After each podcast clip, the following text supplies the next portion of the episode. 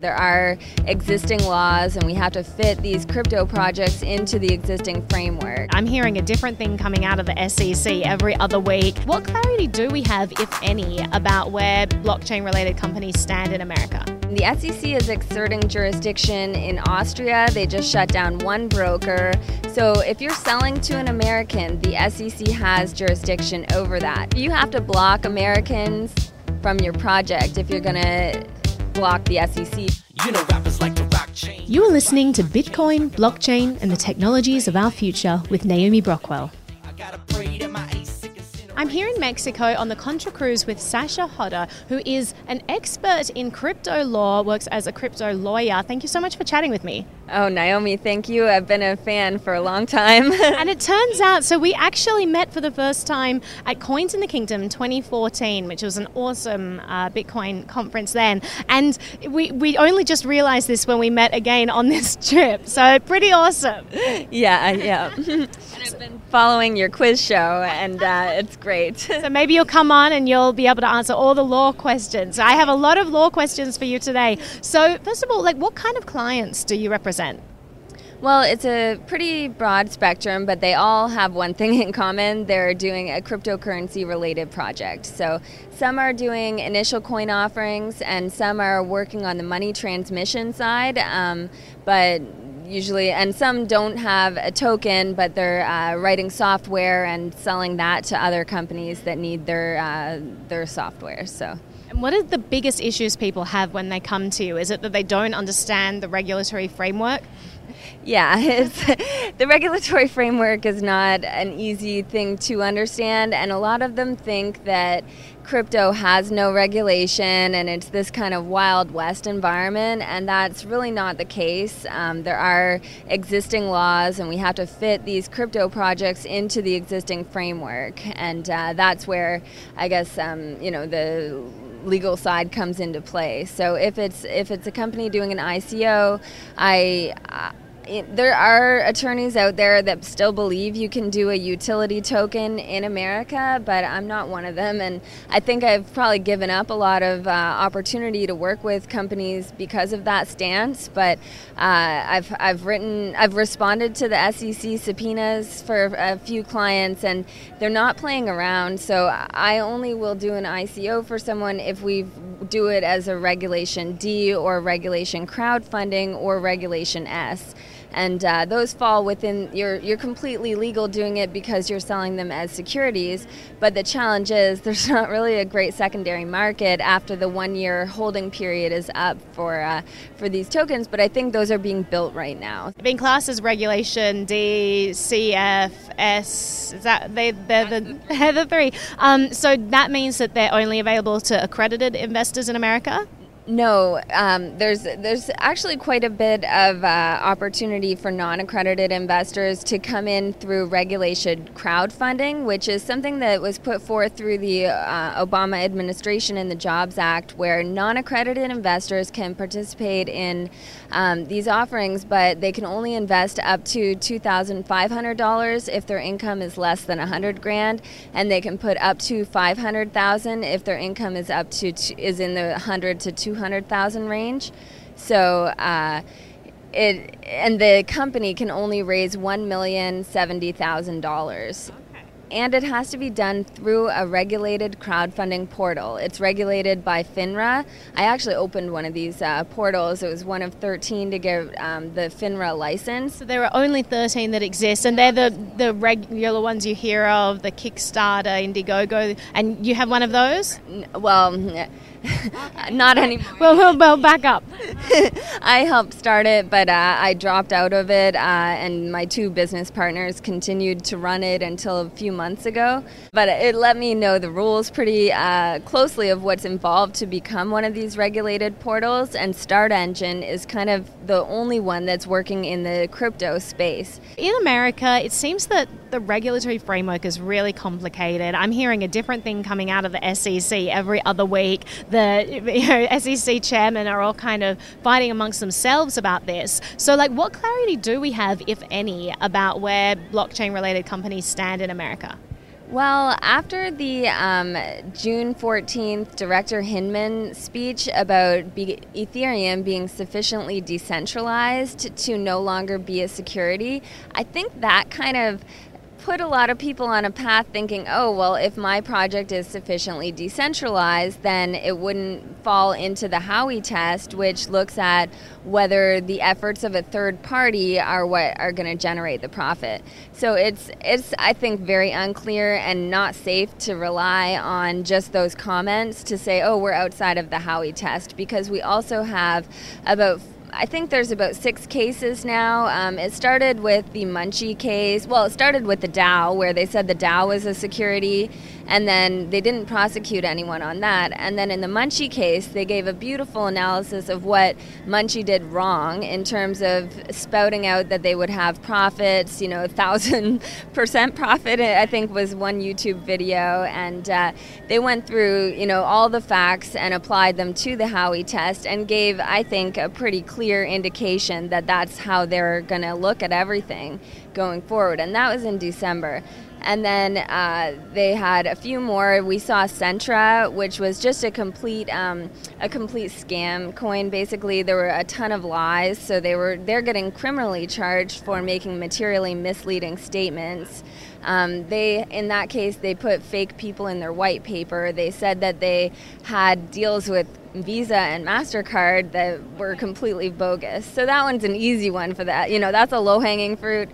But then came along um, Tomahawk case where they said that one was airdropped, not sold. So that was a, a funny one because it said that because Tomahawk promised, and Tomahawk is a gold company that was on, I believe, their pink sheet uh, stock. So they said that their tokens that were being airdropped could be converted into their stock at a later time. So that's what made that a security, and that changed kind of the analysis or the framework because a lot of people were thinking if you can airdrop them, then you're okay, you get around these securities laws. Um, and then recently, the uh, CFTC um, and the SEC have kind of, I always considered them as two separate entities, but it turns out the CFTC regulates all of it, and the SEC is like a one division of the CFTC and uh, so that was that came out and i can't remember offhand the name of the case but that was last month um, there was a new one. So i think going forward unless you start out you have lots of time leading up to your project and you do a no action letter and you go and get the sec to look at your specific situation and tell you that no this is not going to be a security it's going to be a cft like a sorry a commodity which would fall under the cftc's side and in that side you just have to make sure you're not doing any fraudulent statements is the main thing. Market manipulation and fraud is what they're looking for.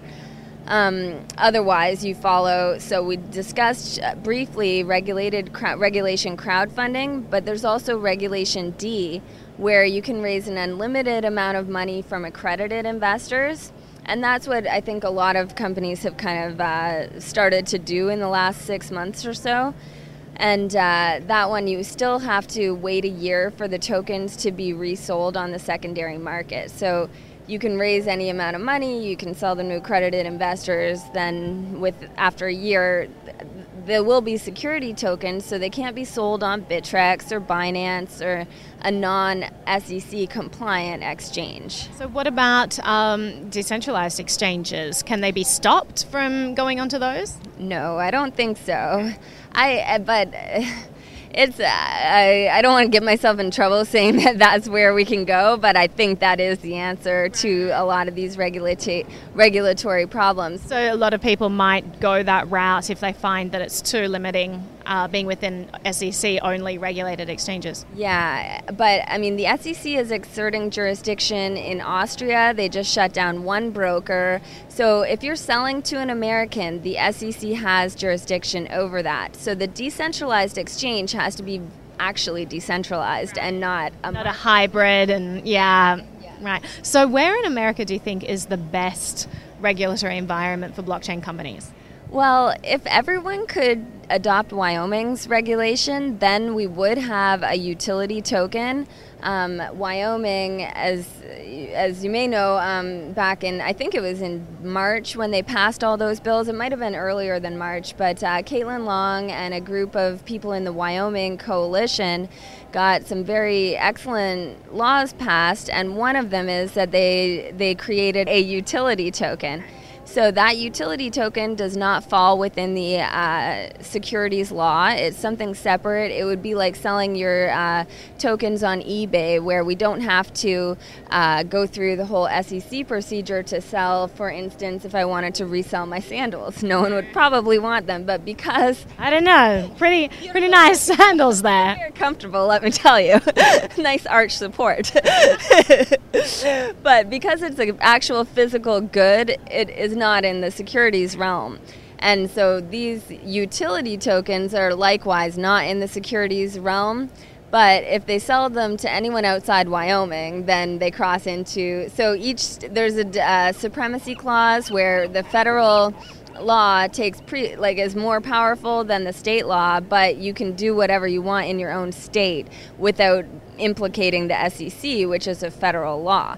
So if we were to, you and I created, um, you know, a strawberry token or something and wanted to have an ICO in Wyoming and only sell it to Wyoming residents, that would be possible. So the more people who adopt a Wyoming-like policy, the easier it will be. Like at least people in those states would perhaps be able to be involved in, in ICOs, etc. Correct. They could get reciprocity. Now, a few states have tried. Um, I think Colorado put together a Colorado coalition and attempted it, and it didn't go through. So um, if uh, more st- the more states that try, but I think they're having trouble as we've seen the results from last year's ICOs the states are pushing back and saying, well, is this good for our people to have a non regulated uh, crypto sale?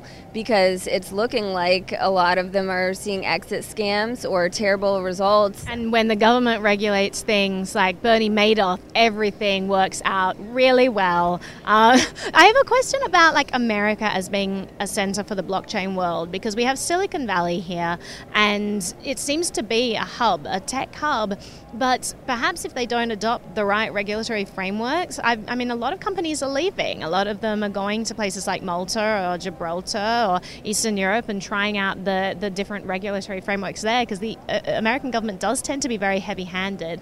Um, even if companies do do that, do you think it helps? Because it does seem that the SEC has very long arms. And if they're reaching into Austria, as you mentioned, perhaps even being overseas might not be that useful.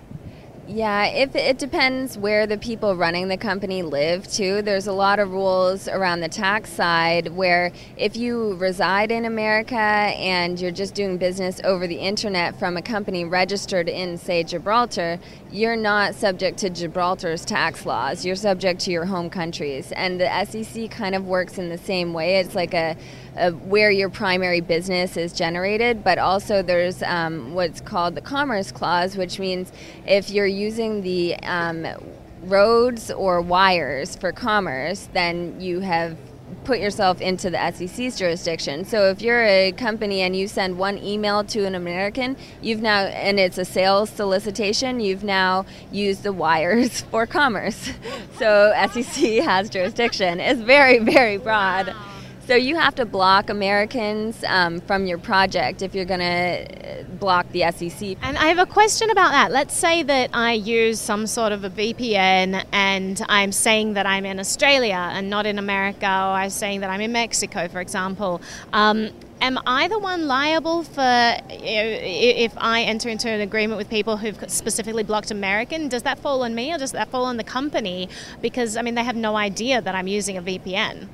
Um, that's a difficult question for me to answer without getting myself in trouble. But the way I kind of see it is that if if someone's using a VPN, you don't. There are ways to detect that, but it's putting a lot of burden on the company to actually do that. So I, and I do see the government putting that burden on companies, like regardless. And just a disclaimer Sasha is a lawyer in the crypto space. She's not your lawyer. So if you are looking into this, please do seek out specific legal advice uh, that is relevant to you. But thank you so much for chatting with me. This has been amazing. And what a wonderful backdrop here in Mexico. So thanks so much, Sasha. Oh, Sasha. thank you, Naomi. It's been a pleasure. For extra material and any links mentioned in this podcast, please visit naomibrockwell.com. If you'd like to watch the video version, please visit Naomi Brockwell TV on YouTube, BitChute, or DTube. Thanks so much for listening to this episode of Bitcoin, Blockchain, and the Technologies of Our Future.